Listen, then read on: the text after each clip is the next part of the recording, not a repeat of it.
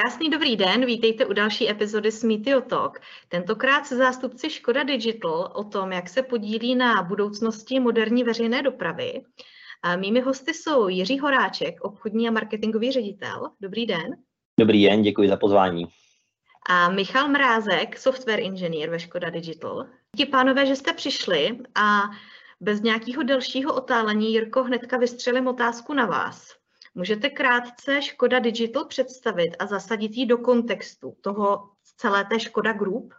Tak já nejdřív možná naopak představím Škoda Group. Škoda Group je, je společnost, která se zabývá uh, kolejovými vozidly a my jako Digital jsme vlastně takový software house v té společnosti. My se zabýváme digitalizací produktů pro kolejovou a osobní dopravu. Eh, pro vaši představu určitě půjdeme do větší hloubky, ale to, co my řešíme, tak to jsou nějaké eh, systémy a produkty z oblasti autonomie, vozidlových technologií, diagnostiky a třeba cybersecurity bych zmínil. Mm-hmm, děkuju. Co se týká velikosti, um, Škoda Digital, jak jste velcí?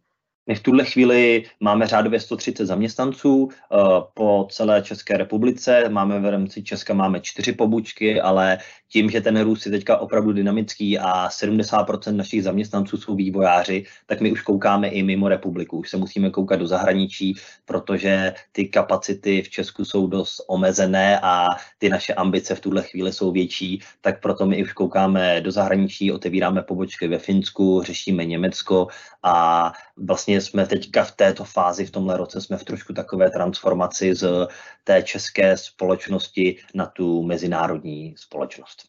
Mm-hmm, super, tomu se ještě určitě dostaneme. Díky za, za úvod. Uh, Michale, vy pracujete jako software inženýr. Koukala jsem na LinkedInu, že jste ve Škodovce zhruba roka půl. Uh, vzpomenete si, když ještě jako historicky teda zaspomínáme, co vlastně bylo tím impulzem, že jste do Škoda Digital vůbec přišel? Jo, tak ten, ten impuls to bylo vlastně uh, to, že jsem ještě dělal doktorát a chtěl jsem být součástí nějakého uh, hodně ambiciozního projektu a něco, co bude uh, koukat trošku, trošku dál, trošku za ty, za ty hranice, co už je teďka možný. A, takže bylo to pro mě o tom být součástí nějakého ambiciozního projektu. A um, tam jsem měl možnost vlastně několika diskuzí a zrovna tam jsem narazil na lidi ze, ze Škodovky, já jsem původně ani netušil, že existuje Škoda Digital a pro mě to vlastně byl velký objev, eh, že jsou vůbec eh, takové projekty eh, takového typu vývoje, že se tady začnou tvořit. Takže pro mě to byla, byl zajímavý objev a pak jsem zjistil, že, že existuje tady možnost se zúčastnit projektu vývoje antikolizního systému a vlastně jsem zjistil, že, že Škodovka chce vyvíjet autonomní tramvaj a to pro mě byla neodolatelná příležitost být součástí tady toho vývoje. Mm-hmm, skvělý. Tady k těm projektům a, mm, antikolozní systém a autonomní tramvaj se ještě dostaneme eh, detailněji, ale vy jste mě vlastně přivedl na myšlenku, eh, na otázku na Jirku. Um, vy jako sales a marketing eh, to určitě budete mít jako zmáknutý tu odpověď, ale jak to říkal vlastně Michal, spoustu lidí na trhu vůbec jako neví, že Škoda a Digital dělá takový projekt, jako dělá. Škodovka je hodně brána jako strojírenská firma, takže jako určitě já si pamatuju z Brna, že jsem viděla, že jezdí tramvaje eh, s logem Škodovky a tak, ale nenapadlo mě, že vlastně jak, co všechno děláte. Eh, ta strojírenská firma se teď transformuje hodně do té technologické firmy. Můžete malinko právě ten proces té transformace popsat a, a jak se vyvíjíte? Určitě. Michal to vlastně řekl naprosto správně. Uh, každý se vybaví uh, nějakou tramvaj, vlak, ale to, že zatím je ta digitalizace, to ne každý ví. Je to náš úkol, nás všech teďka, je to jeden z důvodů, proč si tady teďka voláme. My potřebujeme více zpropagovat to, že to není jenom strojírenská firma a myslím si, že tohle ale je napříč celým odvětvím. Všechny velké průmyslové firmy a strojírenské firmy už v tuhle chvíli také začínají více a více investovat do té digitalizace, protože si uvědomí, že tohle je ta cesta. Škodovka obecně, Škoda Group v tuhle chvíli prochází velkou transformací i od základu, kdy se mění orientace, je tady více tlak dostat se na západní trhy a to samozřejmě přináší mnohem větší očekávání, protože ty trhy jsou mnohem více kompetitivní a z toho důvodu je tam větší důraz právě na tu technologii, na to zabezpečení protože uh, už jenom teďka si představme, pokud se tady bavíme o autonomní tramvaji, tak skočím rovnou do tohohleto, tak uh, ta autonomní tramvaj, to znamená, že ta tramvaj musí jezdit bez řidiče a ten řidič nemá jenom tu roli toho, že mačká plyn a brzdu. Je tam spousta dalších úloh, je to série nějakých 30 produktů, které my už teďka vidíme a musíme vyvinout k tomu, abychom byli schopni nahradit toho řidiče. A tohle všechno je ta digitalizace zatím a právě uh, ty pojmy jako digitální dvojče a tak podobně nám umožní urychlit tenhle vývoj a zároveň být kompetitivní s tím trhem, který prostě v tuhle chvíli už je takový a myslím, že všichni za to můžeme být rádi, protože ve výsledku ten konečný dopad to má na toho koncového uživatele, pro kterého je to užívání těch prostředků komfortnější. Mm-hmm. Když teda jste zmínili, uh, Michale, antikolozní systém, na kterým se podílíte, můžete k tomu říct trošku víc, uh, o čem ten projekt je, co to má za úkol? Jo, hlavní úkol je uh, zabraňovat kolizím, to znamená um, to, co vlastně se hodně řeší v automotiv u aut, kde se tam přidávají například radary a, a případně hodně to funguje i na kamerách, tak vlastně přenést technologie, které se vyvíjejí pro automotiv, tak teďka se to, aby se to přeneslo do tramvají. A uh, vzhledem tomu, že ta tramvaj je hodně těžká, je velká, tak to má své specifika, uh, kde se nedá jenom přenést ta technologie z automotiv. A samozřejmě hlavní cíl je zabránit kolizím, ať už mezi uh, tramvajemi, nebo tramvaj s autem, nebo tramvaj s chodcem a podobně, takže s jakoukoliv překážkou. A je docela taková zajímavost také, že zrovna tramvaj, tramvaj, takový specifický případ, kdy je to hodně drahá kolize a dochází k ním relativně často, takže pro dopravní podnik je hodně zásadní zabránit eh, kolizím mezi, mezi tramvajemi. Já bych rovnou ještě do toho doplnil, dal bych tam ještě uh, obchodní doplnění k tomu, což je naše veliká přidaná hodnota toho systému, ale je to něco obecného.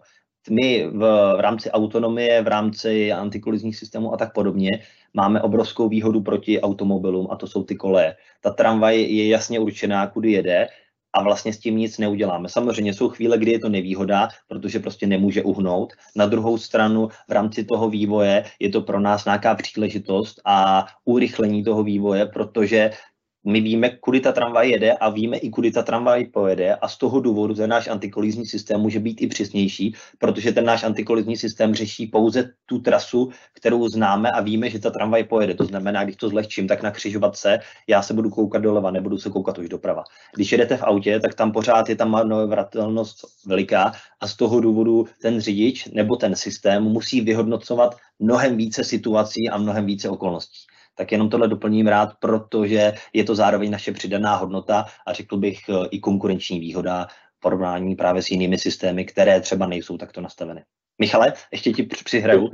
Jo, ještě bych tam rovnou k tomu přidal, eh, tam je vlastně to specifikum, že například u těch aut je tam eh, menší predikovatelnost, to znamená, my si můžeme opravdu koukat, my víme, kudy ty koleje vedou a kterou trasou pojedeme.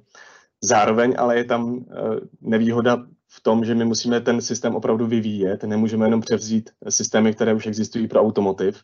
A je to právě z toho důvodu, že auto dokáže zastavit na krátkou vzdálenost. Když to ta tramvaj tím, jak je těžká, tak potřebuje dlouhou zábrznou vzdálenost a my potřebujeme jiný senzory, který, a jiný, nebo trošku jiný senzory vlastně používáme jako podobný, ale ten princip, na kterém fungujeme, tak ten systém je potřeba vyvinout.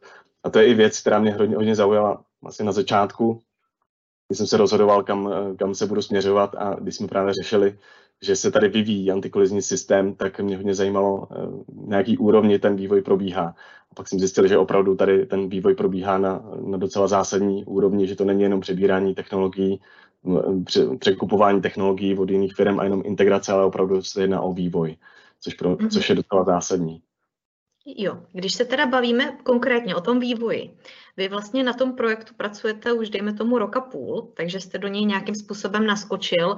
Z toho, co říkáte, to bylo tak trošku jako from scratch na zelené louce. Můžete to popsat, ten vývoj, co zatím stojí technologicky, jak to funguje? Je to vlastně, máme několik dejme tomu dvě firmy, hlavní dvě firmy externě, se kterými spolupracujeme teďka, teďka aktivně a postupně vlastně většinu těch, většina toho know-how se tady postupně tvoří. Proto tím, jak to vzniklo vlastně na zelený louce, tak bylo potřeba navázat strategické partnerství s firmama, které už mají ty znalosti A teď vlastně postupně máme tady to know-how, který se přijímá už kompletně uh, přímo do, interně do, do Škodovky. Takže tímhle se hodně zrychlil ten vývoj. Uh, jsme postavený, ten náš systém je postavený na LIDARu, Eh, je to postavené na HD mapách, to znamená, že se vytváří mapa eh, toho, eh, té trasy, kterou ta, ta tramvaj projíždí. V důsledku se vytváří mapa celého města, HD mapa. Ta se vytváří právě z toho, co vidí ten lidar. Lidar funguje na, na principu, že to není jako kamera, ale vlastně skenuje to okolí, vytváří se 3D sken toho, co vidí. A toho se potom vytváří kompletní mapa například toho města. A to slouží pro lokalizaci, přesnou lokalizaci, kde se nacházíme, doloženě až jdeme tomu na decimetry, potřebujeme mít tu přesnost. A ve chvíli, kdy máme přesnou lokalizaci, tak my víme potom, kudy přesně pojede ta naše tramvaj, kterou trasu. To znamená, že v tom reálném čase ten lidar vidí různé překážky, a my víme, kudy, ta, kudy vede ten průjezdní profil podél těch kolejí. Tím pádem víme přesně, které ty překážky eh, křižují tu trasu. To znamená, tam je i predikce pohybu. Například, že ještě ta překážka je třeba v 50 metrech a mohla by křižovat tu naší trasu, tu ten náš průjezdní profil. Tím pádem v tu chvíli víme, že se jedná o překážku a musíme tam napočítat, uh, kolik času nám zbývá do začátku brždění, aby jsme mhm. stihli zaproti před tou překážkou. A potom na základě toho se vyhodnocují alarmy pro toho řidiče a tak dále. Mě jenom s tím vlastně s těma překážkama napadá, uh, bere to v potaz i třeba srážku s chodcem, která se jako nedá úplně predikovat takhle, protože... Jo, výborná otázka. Uh, ne každý pohyb je predikovatelný. To znamená, že predikovatelné jsou hlavně větší objekty, případně auta, a jenom spíš jako v menších vzdálenostech, jakmile se bavíme o predikci, když, když ten objekt je 50 metrů a dál, tak eh, ne všechno se tam dá predikovat, takže s chodci je to, eh, je to tak, že když ten chodec jde predikovatelně, tak, tak víme, že bude křižovat a eh, že třeba přejde, že stihne přejít, než my tam dojedeme, tak tohle se predikovat dá, pokud ten chodec by začal dělat pohyby, které nejsou predikovatelné, že tam začne různě kličkovat, tak v tu chvíli samozřejmě ten systém, jak je teďka postavený, tak eh, tam takováhle predikce fungovat nebude. Ale co se týká té fáze toho projektu, tak teďka za ten rok a půl vlastně měli jste nějaký externí dodavatele, který vám dali know-how, teď to know-how interně vlastně na něm stavíte. Kde jsme teď, v jaké fázi? Už je to někde nasazený, testuje se to? Testujeme, eh, testujeme, testu, začali jsme s testováním ve Finsku a teď hodně aktivně testujeme v Praze a to je na, pro nás naprosto zásadní, protože to je, co pro mě byla zajímavost. Takže Praha je snad druhý nebo třetí největší dopravní podnik na světě v počtu. Možná Jirko, to bys mohl doplnit. Já to doplním, Praha je, já bych řekl, jeden z nejkomplexnějších dopravních podniků na světě a když se dá do poměru velikost města ku počtu odbavených uh, pasažérů každý den, tak opravdu patří mezi špičku na celém světě.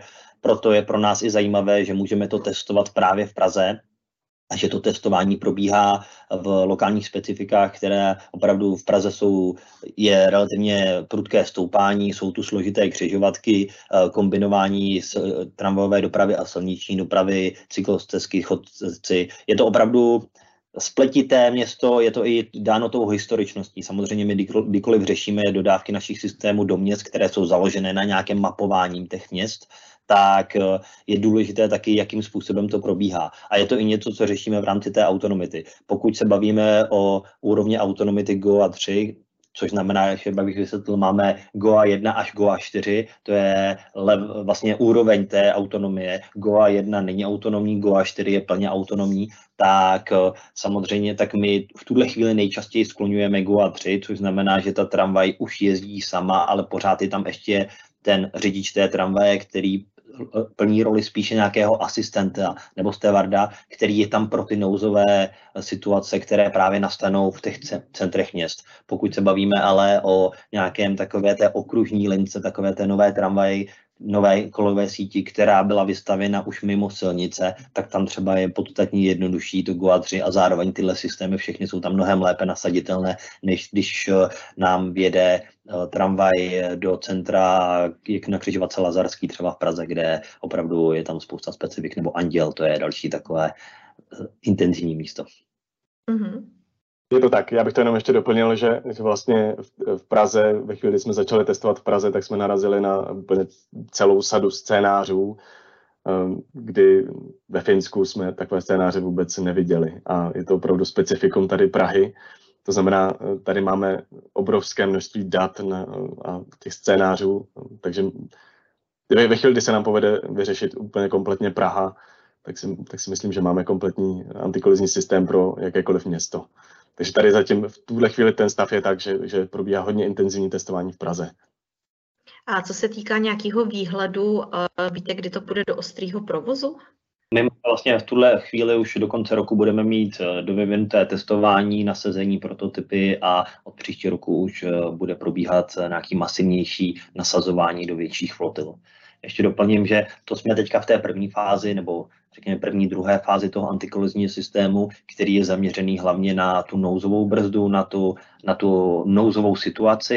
Samozřejmě opět já kouknu na tu naší autonomní tramvaj, na tu naší budoucnost, kde my musíme směřovat k tomu a v tu chvilku my potřebujeme další co uh, připadá, co bude hned následovat, je optimalizace toho brždění. To znamená, že už ta, to vozidlo nebude pouze nouzově brzdit, ale bude schopno na základě uh, sledování počtu pasažérů, na základě sledování váhy a dalších vnějších vlivů uh, vyhodnotit, že ta překážka je zatím ještě daleko, není ta kriticky nouzová, ale už to může být potenciální nebezpečí a proto třeba to vozidlo začne pouze zpomalovat tak, aby tam byl plynulý dojezd, protože samozřejmě, uh, že tohle je obrovské zase téma. Jak jsem zmiňoval výhody proti automobilové dopravě, uh, že máme koleje, tak zase na druhou stranu máme spoustu cestujících a ten systém vlastně potřebuje vědět, jestli ten cestující sedí nebo stojí a jestli máme plnou tramvaj a nebo jestli je prázdná, protože ve chvíli, kdyby uh, došlo k nouzové brzdě, ve chvíli, kdy to není vhodné a byla plná tramvaj,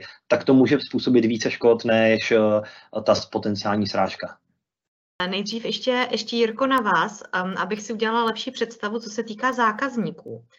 Mhm. Já bych takhle, Škodovka v tuhle chvíli má primárně ambici uh, Evropu.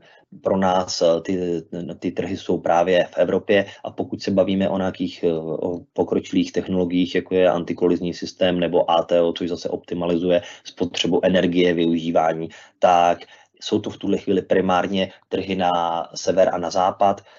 My zákazníci, abych vám ještě odpověděl na tady to, uh, můžou být jak eh, města, uh, dopravní podniky, tak i výrobci tramvají, kdy vlastně my dodáváme tyhle ty naše systémy jak do produktu Škoda v rámci dodávky nové flotily, nové, nových tramvají, tak ale dodáváme to i do, v rámci retrofitu do už stávajících tramvají, kde vlastně my v rámci modernizace zlepšujeme uh, současnou flotilu, protože koupit novou tramvaj může stát desítky až stovky milionů, zatímco, uh, zatímco dovybavit naším systémem uh, prodlouží tu životnost té tramvaje o další, další roky a není to zdaleka tak drahé.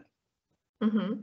S tím je teda uh, přichází otázka na Michala. Dobře, soustředíme se na určitý specifický trh, kde dává smysl přece jenom ta západní a sever, uh, severní Evropa má podobné návyky dopravní, ale i tak věřím, že to, co jste zjistili v Praze, může se stát, že třeba um, se může stát i v nějakém městě, třeba v Paříži, nebo, nebo v nějakém větším chaotickém městě, kdy třeba řidiči nedodržují úplně předpisy a chovají se nepředvídatelně, nebo vám věde cyklista prostě si to zkracuje přes koleje.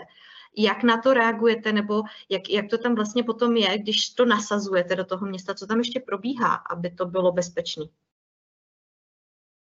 Co jste zrovna zmínila, tak to jsou situace i tady v Praze, tak, ale máte pravdu že když to budeme nasazovat do města typu Paříž nebo, nebo jiné metropole, tak pak zjistíme, že tam dochází ještě k něčemu, co jsme neviděli, nebo co ten systém jako nezná.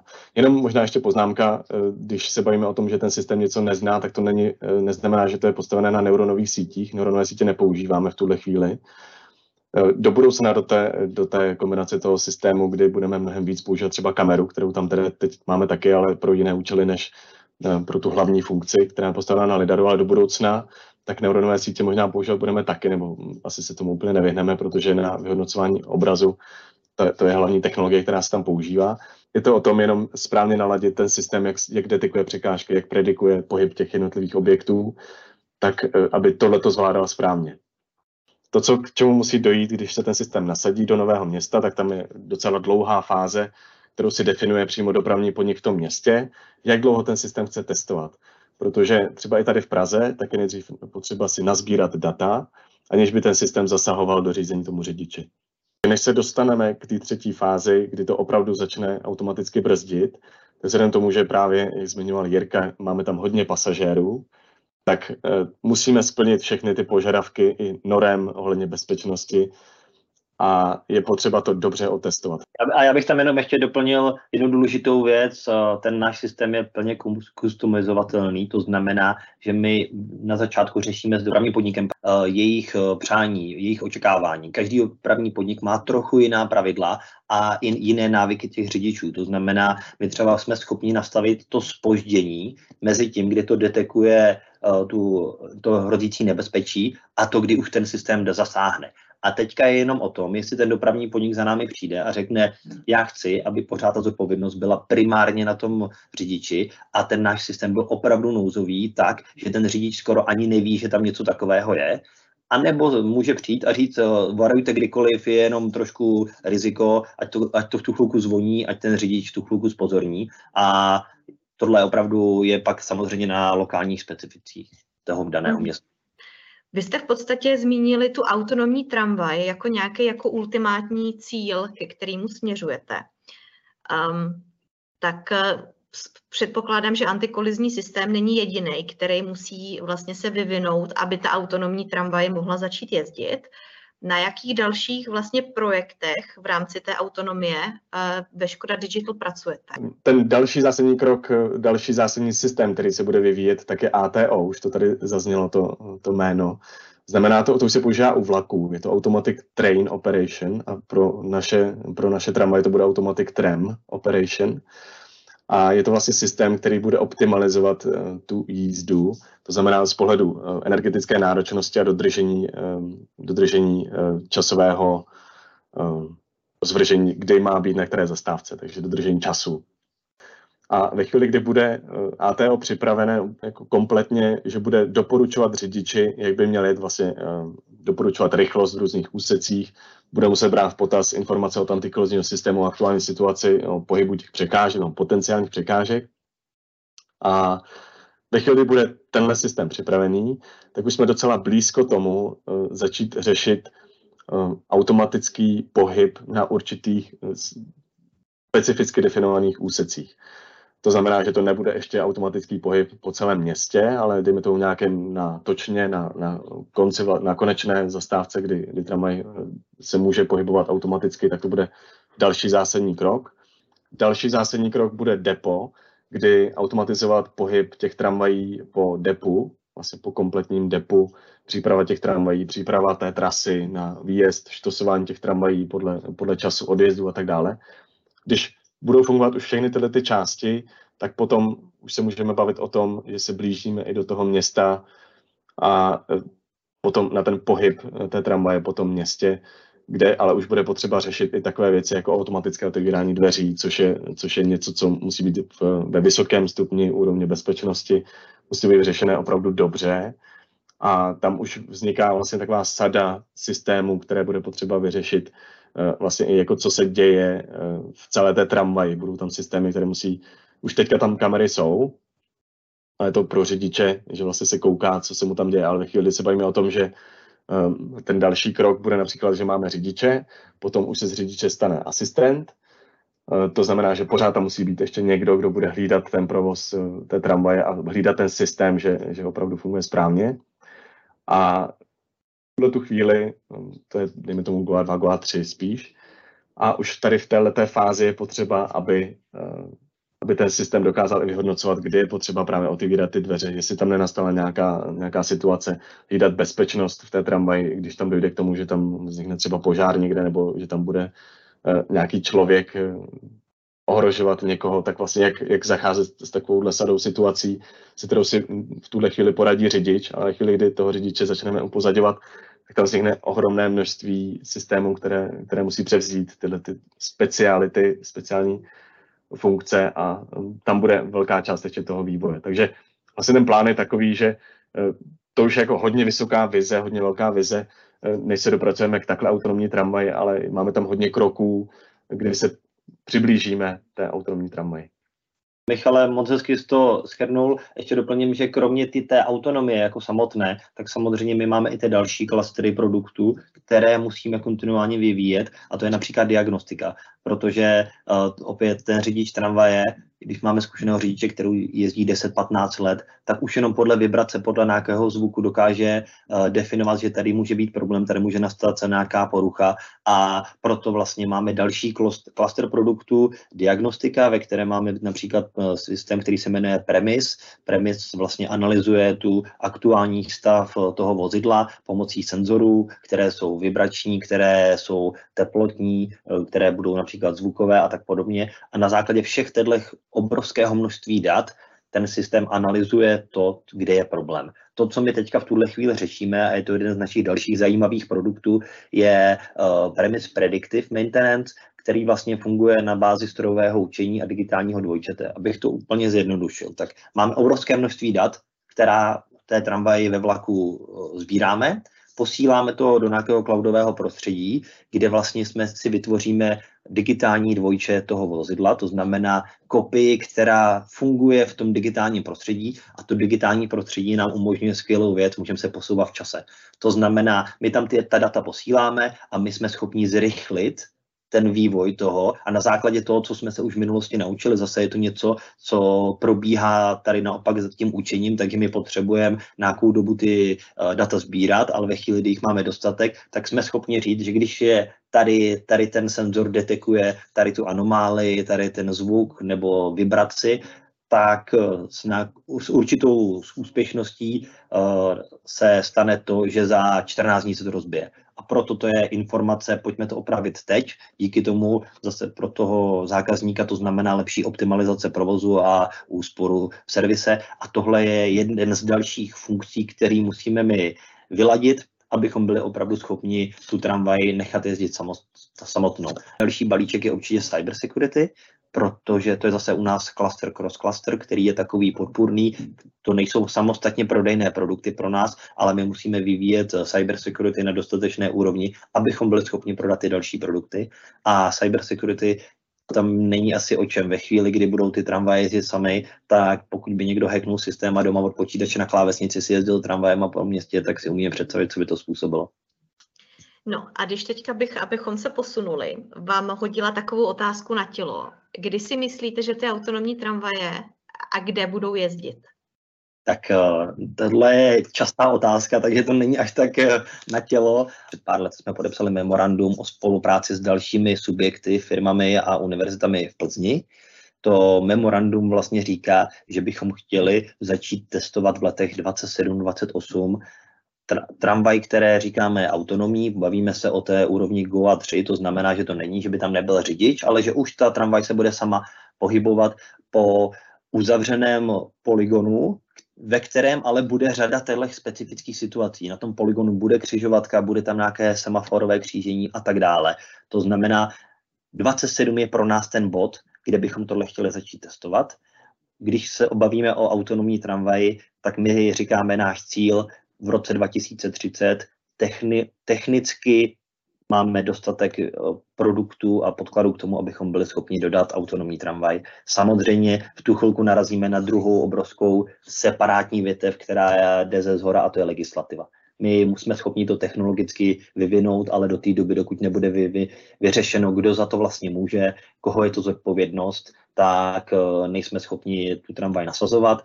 Uh, uhledně té legislativy třeba v automobilovém průmyslu se to začalo řešit trochu dříve, teďka my tlačíme, aby se to začalo řešit i v tom železničním průmyslu. Uh, obecně jsou státy, jako například Finsko, které jsou v tom trochu dál, proto je to jeden i z důvodů, proč je pro nás zajímavý uh, testovat právě ve Finsku. Uh, v Česku se to teďka také rozjíždí, takže věříme tomu, že se to do té doby vyřeší. Ještě pár let na to máme. Ještě možná jedno důležitý, když se pak bavíme o autonomní tramvaji, tak pravdě, to je naše očekávání, že v tu chvilku se nebude moc stát, že nasadíte autonomní tramvaj do, na, do ruchu, kde jsou i klasické tramvaje starší. Zase to nějakou dobu bude trvat. Nejdříve bude ta autonomní tramvaj jezdit právě na těch samostatných linkách, které nejsou propojeny s těmi, kde jezdí například neautonomní tramvaje, ale řešíme už i teď produkty a řešíme, jakým způsobem komunikovat mezi řidičem a strojem.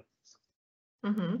Michale, Když to vyvíjíte, ten systém, a víte, co všechno se může pokazit, co všechno se naopak může tou autonomií vyřešit, uh, sednete si do tramvaje, která není řízená? Jsme na to připravení? Já, mně by se to hrozně líbilo. Já, mě by to, pro mě, mě to přijde fascinující, takže, takže pro mě by to byl zážitek sednout si do takový tramvaj. Ono vlastně stejně i při vývoji antikolizního systému je pro mě zážitek, když, když to testujeme opravdu na tramvaji a testujeme to na různých scénářích, kdy opravdu jedeme proti překážce a v docela i vysokých rychlostech, jako třeba 60 km za hodinu. A člověk vidí, jak se blížíme na tu překážku a chceme opravdu až na poslední chvíli uh, dát ten alarm tomu řidiči a máme tam opravdu zkušeného řidiče, který to sám asi jezdí tyhle scénáře a, a a když potom opravdu šáhne na tu nouzovou brzdu a teď tam člověk cítí tu sílu té, té tramvaje, tak pro mě to je fascinující zážitek, takže jako čím blíž se budeme posouvat dál, tak já osobně se na to, na to těším. Jako z pohledu vývojáře mně to přijde, že vzhledem tomu obrovskému množství testování, které, kterému to musí dojít, než se to opravdu nasadí, tak eh, já bych se toho úplně nebál. Jirko, jako otázka zpátky na vás, jestli jste si dělali v rámci marketingu průzkumy, jak jsou na to, jako jak je to vnímaný obecně, jak se na to veřejnost tváří? Já nejdřív obecně, abych vás uklidnil, nebojte se, ta úroveň té, toho zabezpečení je tak vysoká, že to, že jedete někde, kde je člověk a lidská chyba, je pořád mnohem více pravděpodobná než chyba stroje, počítače ve chvíli, kdy to bude povoleno. Takže tam bych se toho určitě nebál. Eh, co se týče vnímání, ano, je to samozřejmě obrovské téma pro nás a my to proto řešíme i balíčkem produktů, kterým říkáme Tram Assertiveness. Eh, je to takové, takové atraktivní téma a je to přesně to, co všechno musíme udělat, aby ta tramvaj a zároveň to lidské chování v té tramvaji bylo tak jako teďka. Představte si situaci, jste někde na, na akci, vracíte se pozdě v noci, jedete třeba noční tramvají a může se vám stát, že jedete tou tramvají sama. To znamená, ale v dnešní době vy tam nejste sama, je tam pořád řidič a tram a vy. A v tu chvilku je to pro člověka psychologický pojítko, že tady nejsem sám a já cítím se bezpečně. A tohle je třeba taky to, co my musíme řešit, aby ten člověk přišel do té tramvaje a cítil se tam úplně stejně jako dnes. Je na to, máme zase systém balí, extra, uh, seznam produktů a balíček funkcí, které se musí stát, aby to, to lidské vnímání opravdu bylo stejné a je to o toho, že tam budou uh, senzory, které automaticky detekují nebezpečí, senzor, který detekuje člověka, který se chová podezřele, v tu chvilku to propojí, s máme napojení na dispatching a tak dále, nebo třeba situace, kdy zase člověk bude na schvál brzdit dveře, stopne se do dveří, tak senzory nedovolí zavřít dveře ve chvíli, kdy tam člověk stojí. V tu chvilku by to mohl nabourat celý dopravní systém. Tak i tohle jsou situace, které všechny musíme vyřešit do té doby, než budeme mít tu autonomní tramvaj. Ale určitě ta tramvaj se nerozjede dřív, než na to, to nebude správná odpověď. My teďka máme i v rámci nějakých průzkumů, které jsme dělali, sadu řešení možných a je to jenom o tom, jak se to bude vyvíjet, tak uh, zvolit to správné. Pořád máme před sebou pár let, kdy si lidé a společnost bude zvykat a určitě se nebojím toho, že by to pak najednou přišlo jako šok z ničeho nic, jdu do něčeho jiného. Určitě. Ať se vrátím zpátky k práci ve Škoda Digital, malinko od těch trendů, kam jsme se uh, zhoupli. Uh, Michale, vy vlastně v rámci toho antikolizního systému musíte spolupracovat jako určitě s týmy, jak jste zmínil, ty systémy jsou vlastně integrovaný a navazují na sebe. Jak vůbec velký ten antikolizní tým eh, projektový je a s kým vlastně, s jakýma dalšíma týmama spolupracujete? V pohledu toho samotného vývoje, tak ten tým postupně rozrůstá, teďka eh, řeknu číslo přibližně okolo deseti lidí, eh, nás je. V tuhle tu chvíli, ale jako pořád se rozrůstáme. Jak fungujeme v digitalu, tak my právě máme několik klastrů, v rámci těch klastrů jsou produkty a ty zaměstnanci jsou zpravidla zaměřeni na ten klaster nebo na ty určité produkty.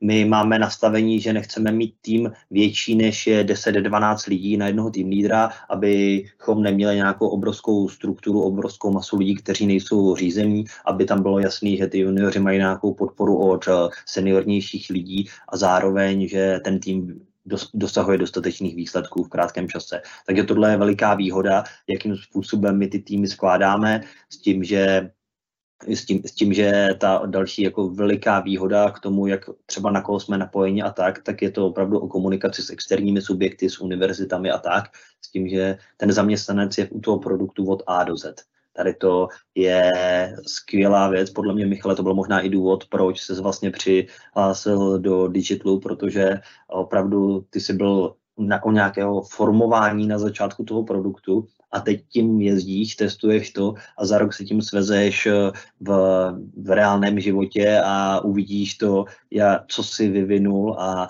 doufám, že se ti nestane, že to bude muset eh, zasáhnout do toho provozu, ale pokud jo, tak si řekneš, ty jo, právě mě zachránil můj systém.